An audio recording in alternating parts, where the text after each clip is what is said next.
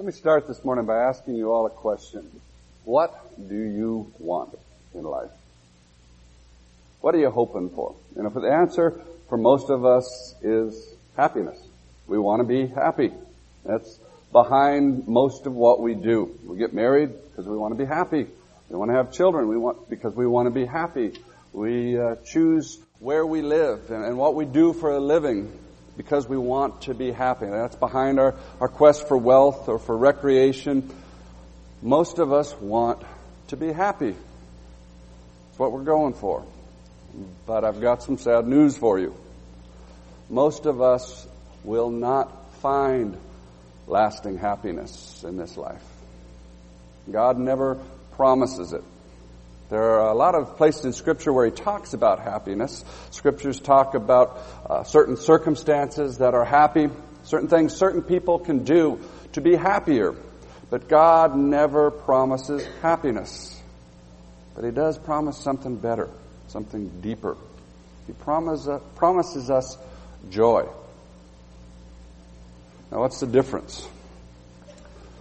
Last uh, week, when I was on vacation, I was driving through this town in Northern California called Fortuna.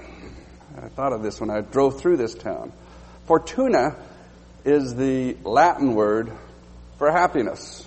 And it's very closely related to the concept of chance, of fortune.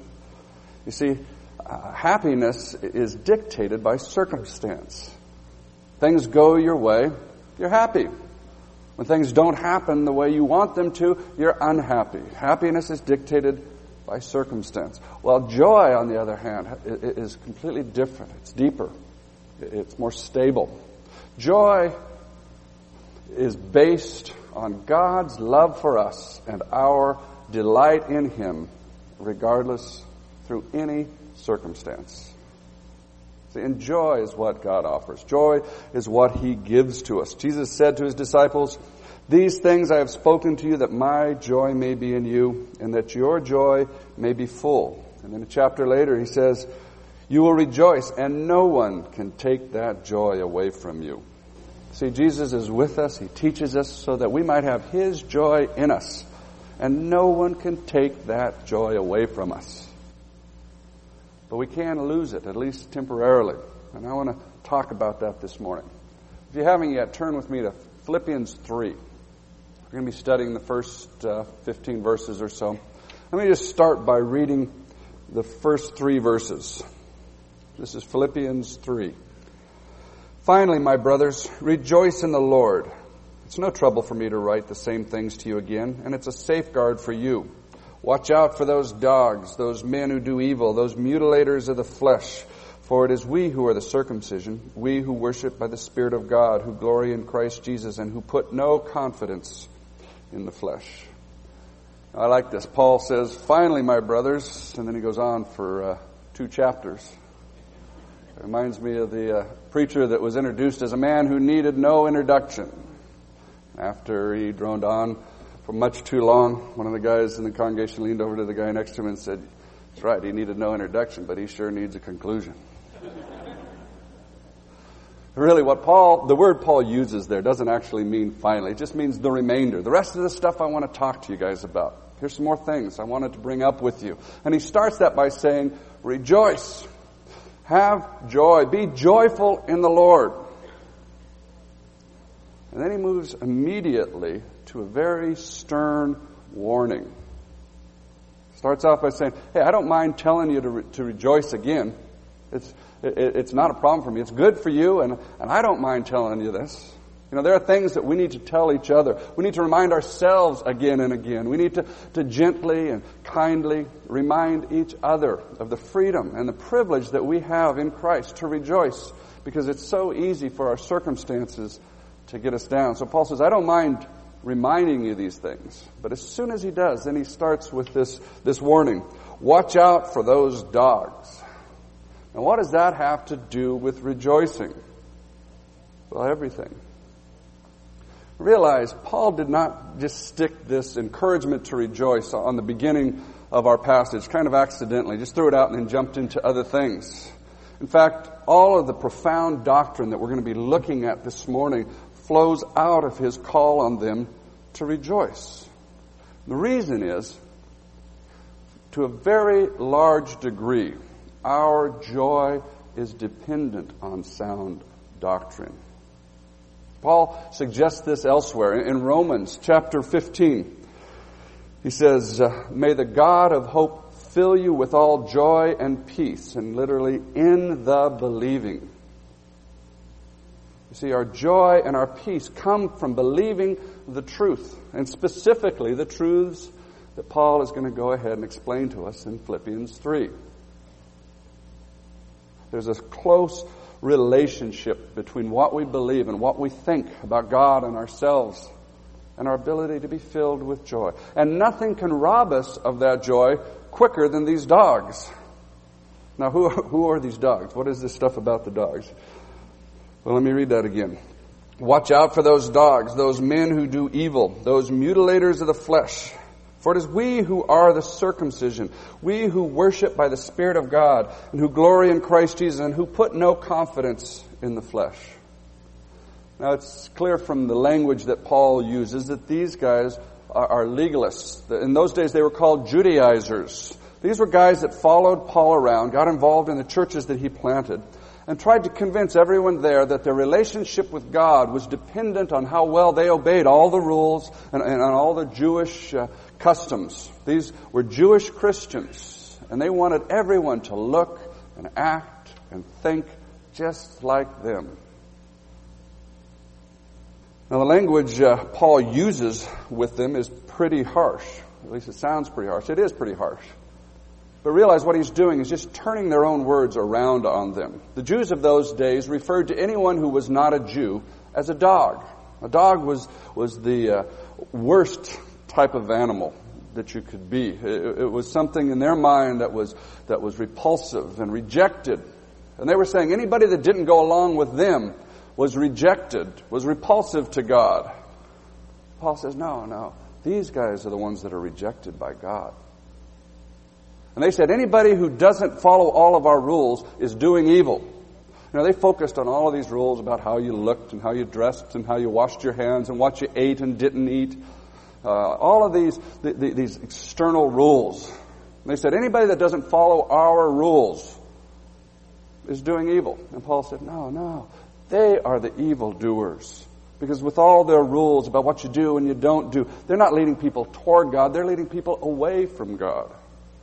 And finally, Paul calls them mutilators of the flesh. Now, there's a word play in the Greek that's lost in the English.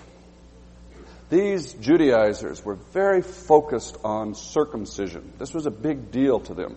In the Old Testament, circumcision was a physical sign that someone had placed themselves under the law and therefore were part of God's covenant people. And these guys were claiming that unless you were circumcised, you could not be acceptable to God.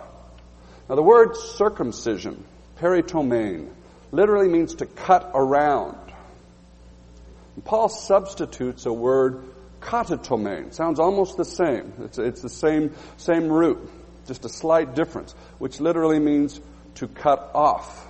And so what Paul does in talking about their emphasis on circumcision, peritomene, he uses the word katatomene, which literally means to, to mutilate or castrate oneself. I, I don't think Paul is being vicious here. I think he is enjoying his word plays. But the point he is making is very serious. See, Paul is, is confronting the fact that these people who focus on, on all the rules, who, who focus on all the externals, who want to make us believe that we've got to earn our way into God's favor. These people can rob us of our joy so quickly. They get us, they get us uh, uh, distracted and all balled up and worried about what other people are thinking about us. We lose sight of, of God's love for us. We lose our delight in Him. The result is, if we're not watching out for these guys, our joy is gone. Paul says that's completely unnecessary. He says, we are the true circumcision. We truly belong to God. And, and the sign of that is not a mark on the body. It's the way we relate to God. Paul says we serve Him by the Spirit of God. That the term worship could also be translated serve. We serve Him not in our own strength, not according to our own wisdom, but by the Spirit of God. And we glory in Christ Jesus. That is, our, our sense of, uh, of identity, our sense of self-worth isn't based on our own performance. It's based on the fact that He loves us and died for us and lives through us. He says we don't put any confidence in the flesh. We don't look to how smart we are or how religious we are or, or, our backgrounds or our ability. We don't look to any of these things to, to feel like we can stand before God. Paul says, I know, I used to do this stuff. I used to be right in there with these guys. I used to go by their rules. He says, in fact, if I wanted to play by their rules, I could beat them at their own game. Look at verse uh, 4. Though I myself have reason for such confidence. If anyone else thinks he has reasons to put confidence in the flesh, I have more. Circumcised on the eighth day of the people of Israel of the tribe of Benjamin, a Hebrew of Hebrews in regard to the law of Pharisee. As for zeal, persecuting the church. As for legalistic righteousness, faultless. Let me see if I can uh, give an updated version. If Paul was writing this today, what it might sound like. Gave my heart to Jesus when I was three.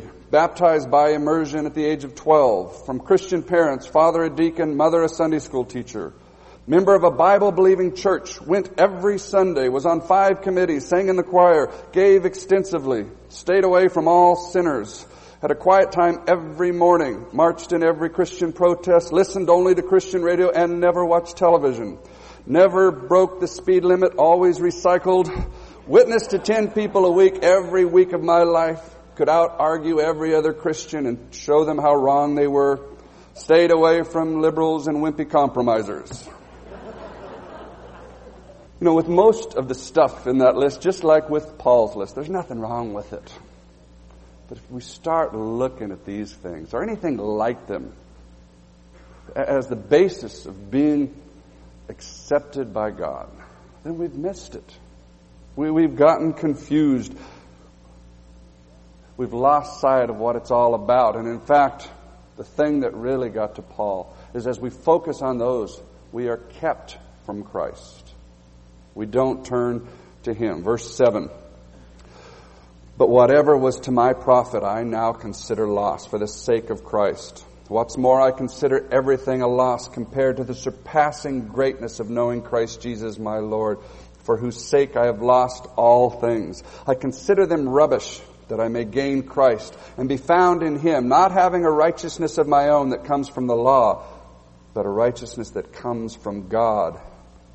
It is through faith in Christ, a righteousness that comes from God and is by faith.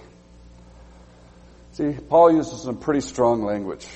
He says, I, I, look at that stuff that I used to put my confidence, that, that I used to use to make me feel better than other people, that I used to use to, to think God had to accept me, and I write it off as a total loss. In fact, he says it's, it's worse than worthless. He uses a, a word there in verse 8, the word rubbish, which literally means excrement, dung. And Paul uses a common street word for it, one that I would be embarrassed to use from up here. The reason Paul feels so strongly about these things is that as he thinks about it, uh, this confidence that he was, he was better than other people, that he was good enough, that, that when he got to heaven, God would look at all of this stuff and say, well, but of course, come in.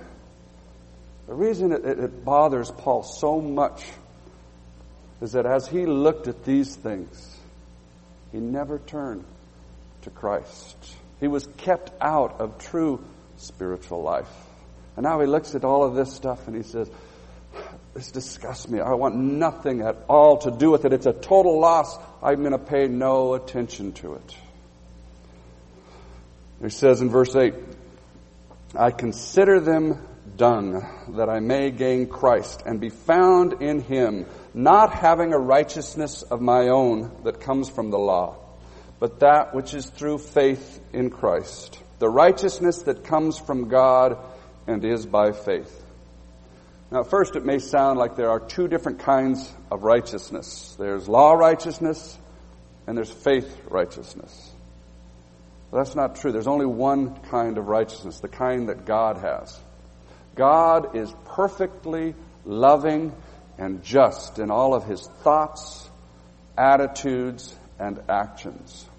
That's what righteousness is. Perfection in thought, attitude, and action. See, there's only one kind of righteousness, not two. But what there seems to be two of is ways to gain righteousness, to gain that perfection. Maybe you can gain it through the law, or you can gain it through faith. Well, before we get into that, let's figure out what the big deal about righteousness is anyway. Why it's so important. You see, our rightness, our, goodness in our thoughts and attitudes and action, the thing we call righteousness, is critically important. First of all, it's the basis for our self-image, our, our self-respect, our attitudes about ourselves. See, to the degree that we fail to be loving or just in our attitudes and actions, we experience guilt, and that breeds self-contempt, self-loathing, and makes it impossible ultimately and finally to be at peace with ourselves. It's also the basis, secondly, of, of, our, of our trust in relationships with each other.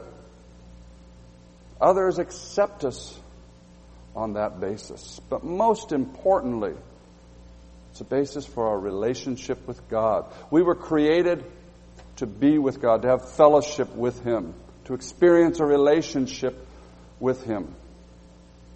And that's the only place we will find ultimate fulfillment. But it's our lack of righteousness that makes that impossible. So righteousness is perfection in thought and attitude and action. And that righteousness is essential to have a relationship with God. That's why it is so important. And that gets us back to the, the, the, question of how we attain it. As I said, it sounds like there's two different ways of attaining it, the, through the law or through faith. But as we look at it, the fact is there's only one way that works. The other way, though it's more popular, is really only theoretical. Ultimately, only an illusion. Let me see if I can uh, explain why, if I can illustrate this. I thought of this illustration as I was uh, driving on my vacation on a California freeway. One point, this uh, I had to swerve to miss this little car in my lane. I ended up getting on an exit that I didn't want to be on, and on to a whole new system of freeways. I thought, hey, no problem. I know how to get around.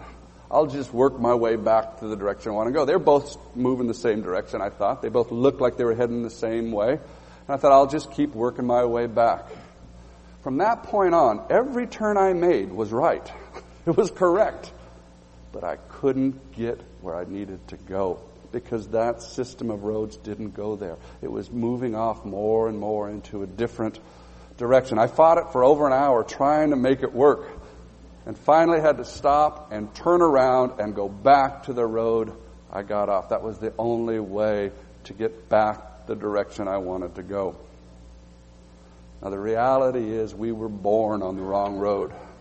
no matter how many good decisions you make from that point, it's not going to get you where you want to go. And to make matters worse, while we're on that road, we make more bad choices and we end up more and more lost.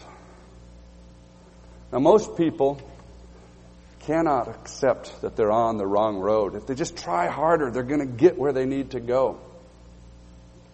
Most uh, people don't want to believe that righteousness is perfection. They want to believe that it's good enough, it's better than average, but it isn't. Jesus said, Be perfect as your heavenly Father is perfect. That's what it is. That's what righteousness is. People say, well, how can that be? Well, again, let me try to illustrate.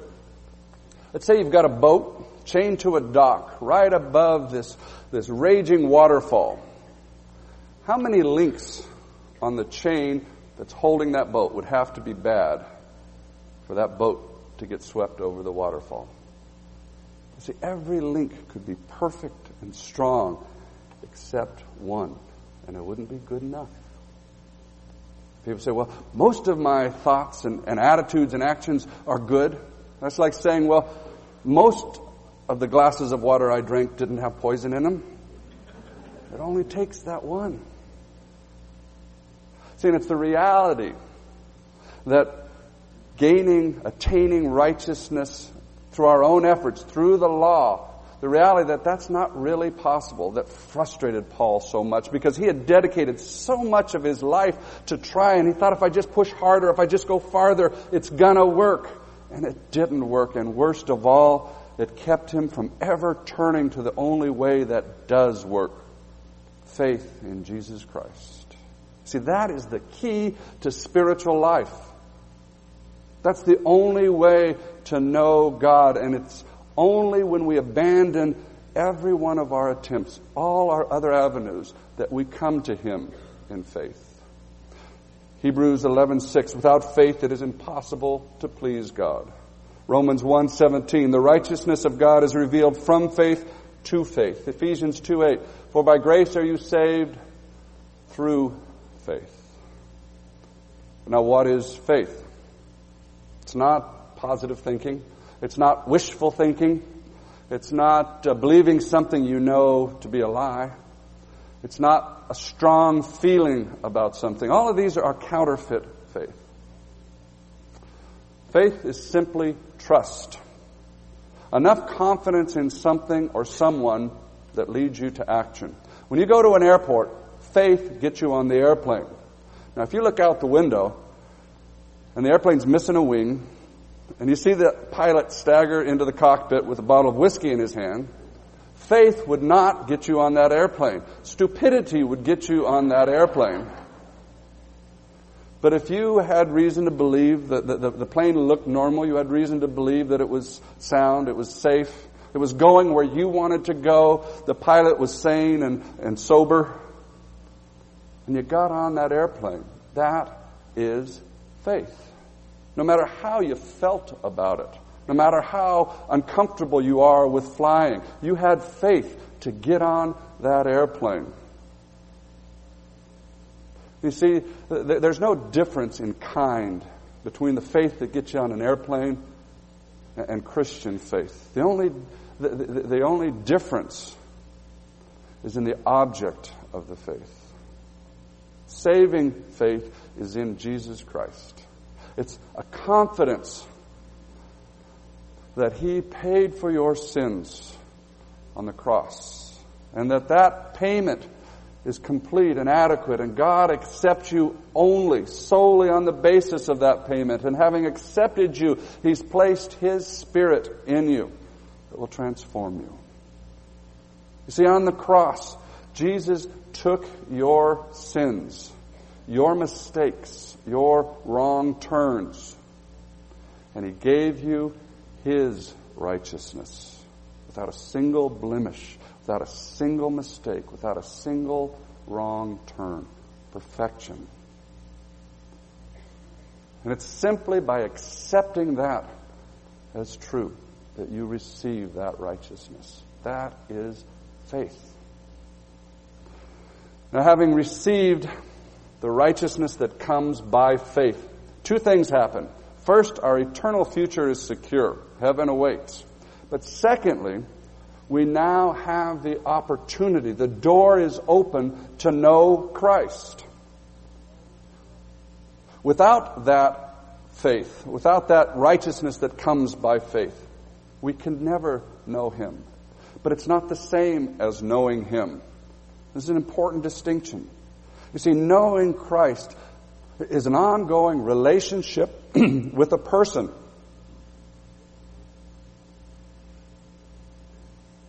What's, what happens when you receive, excuse me, when you receive that righteousness which is by faith, is the door is open, there he stands. Now, get to know him. See, look at what Paul says in verse 10.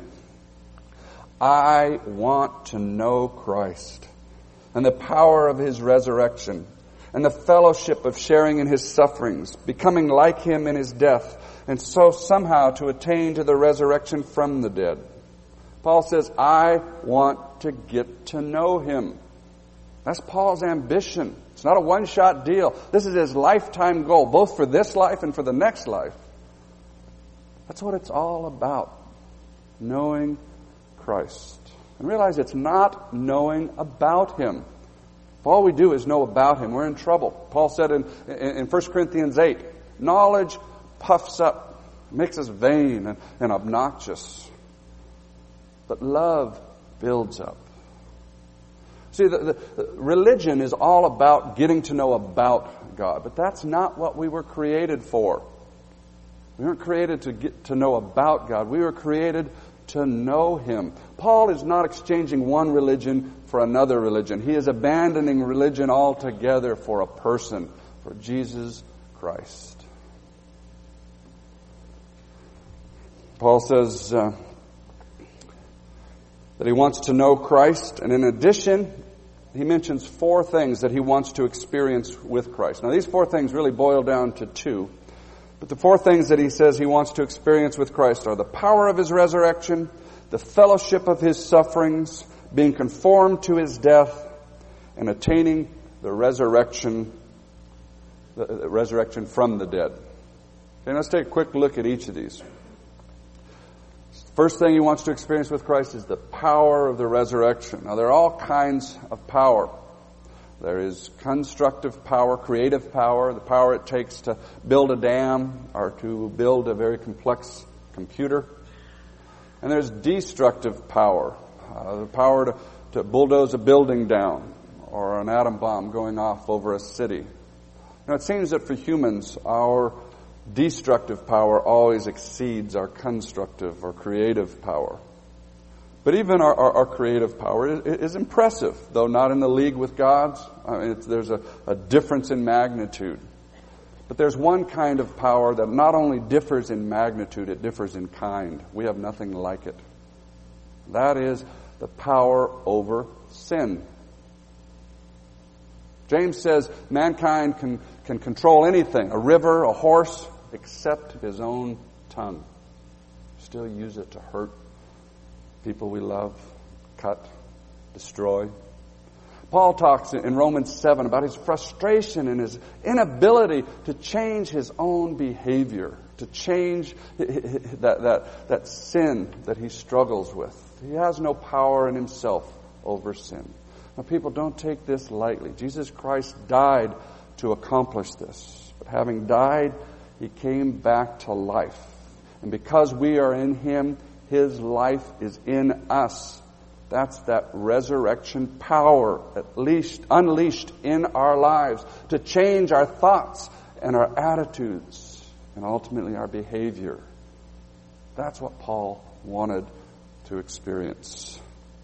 This kind of power doesn't look so fancy on a movie screen, but it's profound.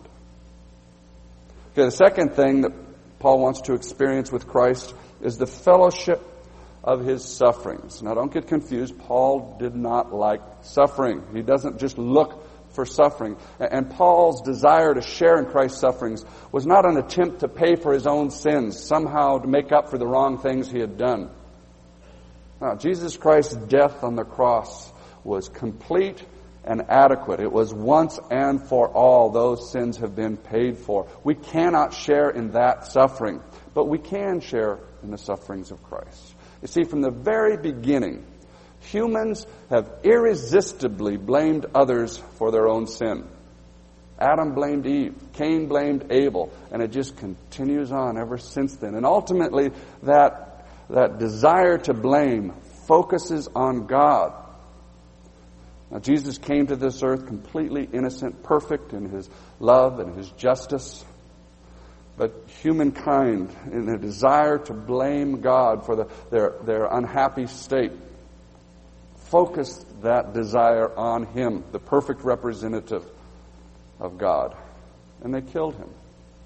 The hatred toward God was poured out on Jesus. And the fact is, the reality is, as we get to know Him, as His life, that resurrection power begins to be unleashed in our lives and start to work its way out, that blame will be focused on us. Jesus said to expect it. He said, If the world hates you, keep in mind that they hated me first. If they persecuted me, they will persecute you also. Peter said it's a privilege. 1 Peter 4:13 Rejoice in that you are sharers in the sufferings of Christ. Verse 14 If you are insulted because of the name of Christ, you are blessed. You see suffering isn't the goal. Fellowship with Christ is the goal. Getting to know him is the goal. And as we do, as we get to know Him, as we see Him as He is, we become more like Him, and the result is we will suffer. But in the midst of that suffering, our fellowship grows even sweeter. We become more and more like Him. And now the next thing that Paul wants to experience really isn't another thing. In fact, the grammar in the Greek makes it clear that this is something he wants to see happen as he is suffering. He says he wants to be conformed to the image of Christ's death. That means he wants to die to himself as he suffers, even as Christ died to himself. See, he wants to be able to die to his desire to always hurt back. He wants to be able to die to, to his his uh, insistence on defending himself. He wants to die to his pride and, his, and that he be vindicated. He wants to die to his selfishness. He wants to die to his, his materialistic desires and ambitions. See, he wants to die to all these things because he wants to suffer like Christ suffered, selflessly, lovingly. Again, it isn't because he wants to suffer. It's because he wants that resurrection life that comes at the end of death. He wants Christ's life to really be working its way out in his life. That's what he's talking about when he, he, he longs to attain the resurrection from the dead. You see, when ultimately, when we are resurrected, when we are in heaven, the life of Christ in us will be complete. We will be just like him, John tells us, because we'll see him as he is. That transformation will happen. And Paul is saying, I want as much of that now as I can. See, the whole process goes like this. By faith, we receive the righteousness of Christ, the righteousness that comes through faith which enables us to get to know Christ. It gives us the opportunity. And as we get to know Him, that resurrection power is released in our lives. We become more and more like Him. And the result is we will suffer. And in the midst of that suffering, we learn to die to ourselves. And as a result, we experience the profound joy of the resurrection power of Christ's life being more and more manifest, more and more uh, revealed, exposed in our lives, and nothing can take the joy of that away from us. Recently, I spoke to uh, a, man who said, he said this to me. He said, Well, when we die, we're going to be with Jesus, we're going to all be perfect, so why should I work so hard now to be like him? He was serious. Well, I think Paul's response would have been, That's fine, you wait. I'm not waiting. I want as much of that as I can now. Verse 12. Not that I have already obtained all this or have already been made perfect, but I press on to take hold of that for which Christ took hold of me. Paul says he's not there yet, but he's going for it. He is, is going to press on. You know, there are so many smug and, and, and complacent and, and, and sluggish Christians, but not Paul. Paul is excited. Paul is intense. Paul is radical. Uh, early in this century, there was a very wealthy man by the name of William Borden who gave up, walked away from all of his wealth, went to China to share the gospel because that's where he was convinced God wanted him. Shortly after he got to the mission field, he contracted a fatal disease. And as he was dying, he wrote a note to his family who had thought him foolish for going in the first place. And the note simply said, No reserve, no retreat, no regrets. So, what's the bottom line here? Just go for it, right? We just need to get ourselves pumped up and get out there and charge and be Christ like. As soon as we try that, we fall into the snare of the flesh. We try to do it on our own strength, our own effort, and we end up exhausted, burned out. then how do we do it? Well, look at the second half of verse 12. I press on to take hold of that for which Christ took hold of me. You see, it's Christ's work. We reach for it, but He lifts us to it. You know, the picture I get is of a, of a small child in a playground, playground reaching for that high bar. There's no way he can leave the ground and get up to that high bar. But he wants it, so he's reaching for it. And it's the adult who picks him up, lifts him so he can get a grip on that. You see, we reach for that Christ likeness. We want it. When we see it for what it is, we say, I want it and I want it now. And we reach for it. But we must let Him lift us to that bar. Remember, it's from faith to faith. One of the things that is so freeing, I think, to Paul is that uh, he knows it's a done deal. That it's going to happen, that God is going to finish the work that he started, as he put it in chapter 1. And so he can throw himself in with excitement, trusting God to finish that, that work, not looking to his own strength, knowing that to the degree we can grasp it now, we will be filled with joy. Verse 13. Brothers, I do not consider myself yet to have taken hold of it. But one thing I do, forgetting what is behind and straining toward what is ahead, I press on toward the goal to win the prize for which God has called me heavenward in Christ Jesus. Paul says, forgetting what lies behind. Now what is that? Amnesia? No, it's a, it's a, it's a lot of things. First of all, it's forgetting how we've been hurt by others in the process. That doesn't mean we don't have to work through the effects that others have had on us. Often we do, and often that's a very difficult and painful process. But we work through it far enough to be able to, to get rid of any bitterness, any blame. Ephesians 4, 31 and 32, get rid of all bitterness, rage, anger, fighting, slander, along with every form of malice. Forgive each other, even as God in Christ forgave you. Hebrews 12:15 see to it that no one misses the grace of God and that no bitter root grows up to cause trouble and defile many. It also means forgetting the good old days. You know, when the people of Israel were out um, uh, in the wilderness, they looked back on Egypt with fondness and longing. You know, this is what we call euphoric recall. We remember things better than they ever really were. But as their hearts looked back, their hearts turned away from God. Sometimes we can look back, especially if you're going through some difficulty, some suffering now. We can look back and long for those good old days. But there's no going back. Later on in Israel's history, uh, when Zerubbabel was rebuilding the temple, everybody was discouraged because this temple wasn't as nice as Solomon's. But God rebuked them through Haggai and said, The glory of this temple is going to be even greater. We know now what he meant. The glory of that second temple was that Jesus Christ himself came and worshiped there. The glory was indeed greater. See, there are times when, when, we look back at some wonderful thing that, that God has done in our life, some great way He changed us. Well, that's good. Rejoice in it, but don't focus on it and don't get depressed that those days are gone. Look ahead to the new thing that He is doing now, the new thing that He wants to do in your life. Finally, it means forgetting our own failures, our life before Christ, or even our failures of today. Face your sin. Call it for what it is. Recognize it as lack of love for God. Then confess it. Be forgiven. Accept that forgiveness and leave it behind. Don't bog down. Keep your eye on the goal. The word he uses there for goal in verse 14 is that which you keep your eye on. Keep your eye on Him and knowing Him.